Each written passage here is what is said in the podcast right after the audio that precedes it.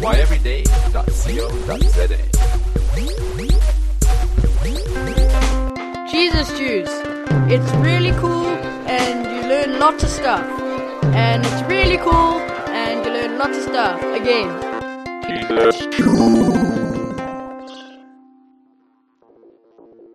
Hi guys, my name is Jared and this is the second episode of Jesus Juice. Woohoo! I'm with my best pal and best friend, my one and only Chris. Oh, what's up, Jared? So great to be here with you again, up? dude. Hey. So we were talk on the ne- on the other episode we were talking about good news. Oh man, the, the great news. That's that's what we said. The Gospel of Mark, and it's the good news, but not just good news. Like Yeah. you know, like all, all of a sudden all schools are cancelled, or good news like uh, everything that all shopping malls are suddenly made out of chocolate. Not good news like that, but good news about Jesus. Uh, Jared, do you have a, a scripture about that? Yeah, um, it's chapter 1, verse 1. This is, it says, this is the good news about Jesus, the Messiah and the Son of God. Man, that, that's really awesome. The good news about Jesus, the Messiah, the Son of God. And what it goes on to say just after that is, Yeah. is that it began with the prophet Isaiah and that he had written about this guy who's going to come along. Um, Yeah. Who's going to come along just before Jesus. This is, I mean, th- this should really blow our mind.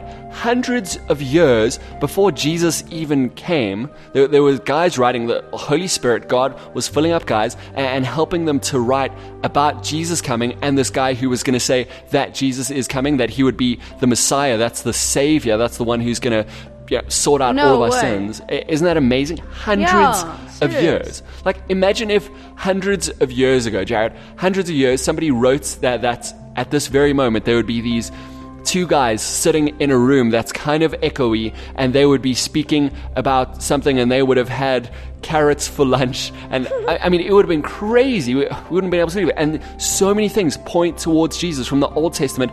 It's, it's so great. And one of the things that it points to is that there would be this guy, John.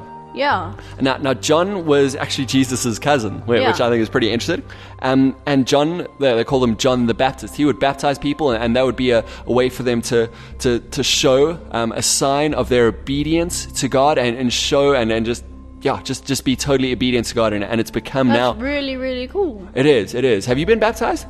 No, not yet. Not yet, I'm looking eh? forward to. Oh man, I, I think so. I got I got baptized the one time. I was just sitting in a in a church service and they were just speaking about baptism, and I just kind of felt the stirring in my heart. And God was like, "Hey, this is what I've said. This is this is how you go. You get dunked under the water, and then you you're like Jesus in death, but then you get lifted out again, and that old life, everything is, left behind, and it's just this great symbol, this community symbol. Everyone cheers, and everyone's just really really stoked. So I remember doing that. I actually got baptized with my brother. It was really really special, Yeah. really awesome night. So, um, what, what's this next passage about that, that we're going to read? Um, it's about the John the Baptist. John the Baptist, well, what's he up to? Um, he's going it's about, um, the baptism of Jesus. Ah, the baptism of Jesus. Okay. So Jesus was just completely obedient to God, and, and Yeah. that's why he did this. So uh, I'm going to read from uh, Mark chapter 1, verse 9. And it says One day Jesus came from Nazareth in Galilee, and John baptized him in the Jordan River. As Jesus came up out of the water, he saw the heavens splitting apart, and the Holy Spirit descending on him like a dove. And a voice from heaven said, You are my dearly loved Son, and you bring me great joy.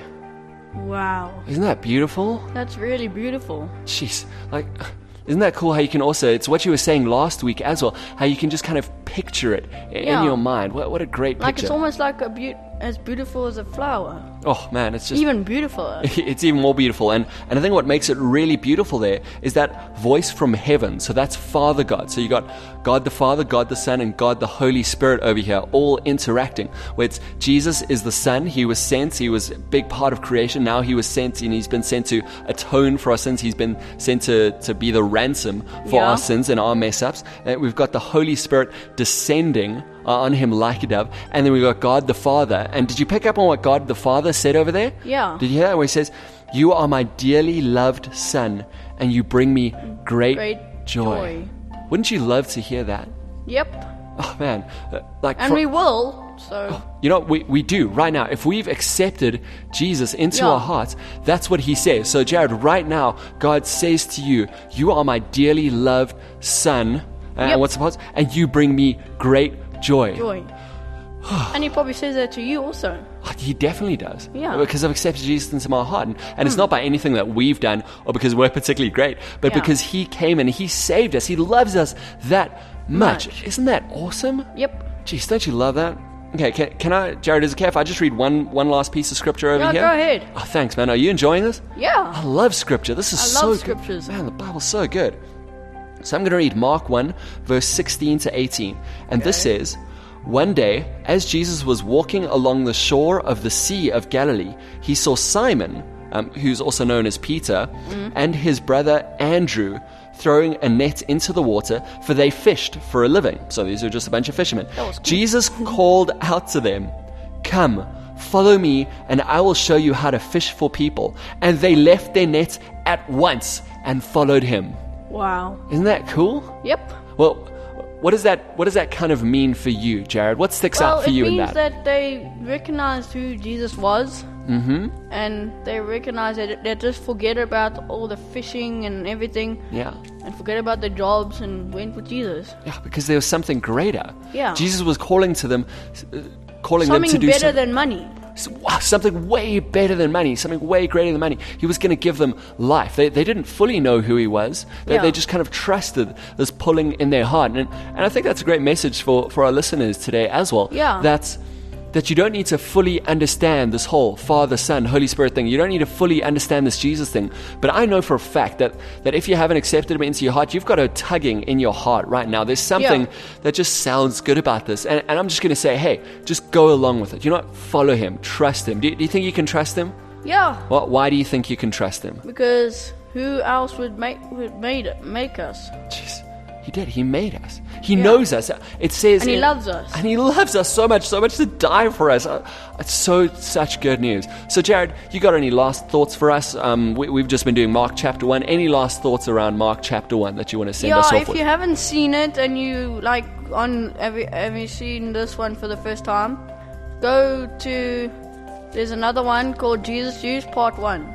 oh yeah, yeah. You got to check out Jesus Juice Part One. We give some background about how. Then you'll understand more. So yeah, and also remember that if whatever people think of you, like even if you want the loneliest person ever, remember you got God as a friend. So keep well. Oh, I love that. Thanks, Jared. Love you guys. love you guys too. Cheers.